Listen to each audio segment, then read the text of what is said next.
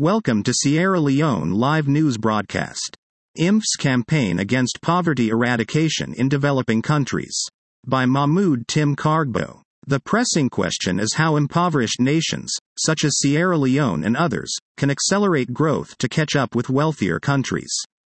A handful of globally aware economists with a vision for universal economic autonomy would suggest various effective strategies.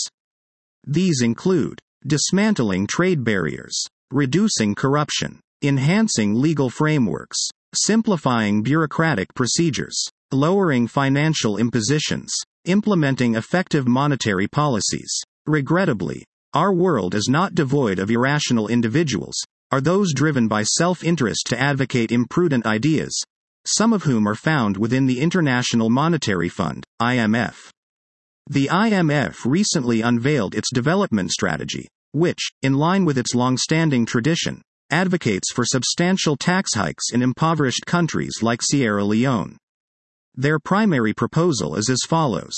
See the accompanying graph. Many might question why IMF officials are proposing measures that seemingly complicate life for residents of developing countries. Insights from Vitor Gaspar, Mario Mansour, and Charles Vellutini offer some explanation. Emerging and developing economies require an annual budget of $3 trillion by 2030 for developmental objectives. This equates to about 7% of these nations' combined GDP in 2022, presenting a significant challenge.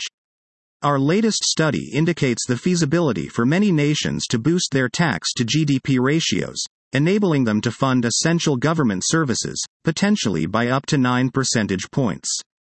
Low income countries could, on average, increase their tax to GDP ratio by approximately 6.7 percentage points. This suggests an overall revenue raising potential at 9 percentage points of GDP, a remarkable two thirds rise compared to their 2020 tax to GDP ratio. Emerging markets could similarly augment their tax to GDP ratio by an average of 5 percentage points. This raises two crucial points.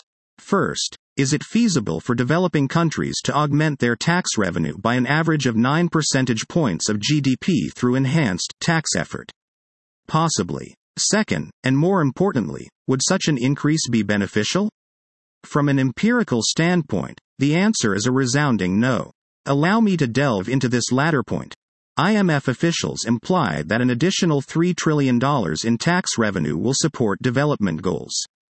However, they fail to substantiate this claim with evidence, as do other international organizations with similar viewpoints. Why the lack of evidence? Why haven't they responded to repeated requests for even a single example of a nation that prospered through increased fiscal demands? The reason is straightforward. Historically, affluent nations have attained wealth with minimal government intervention and low taxation levels. Contrary to the IMF's recommendations, countries that have successfully achieved development goals did so by adopting the opposite strategy. As a side note, if insufficient tax revenue is a global issue, one might expect IMF officials to relinquish their tax exempt salaries. However, this is unlikely. To its credit, the IMF's approach is non discriminatory. They advocate for detrimental fiscal policies in economically weaker regions of Africa, Asia, and Latin America, just as they do in wealthier areas like Japan, Europe, and the United States. Thanks for listening to our news broadcast. Is your organization looking for ways to communicate its most important messages to Sierra Leoneans worldwide? Please send us a message by using our Contact Us form and feel free to share this and any other audio on our site on your social media channels. Sierra Leone Live. Linking Sierra Leoneans around the world since 1999.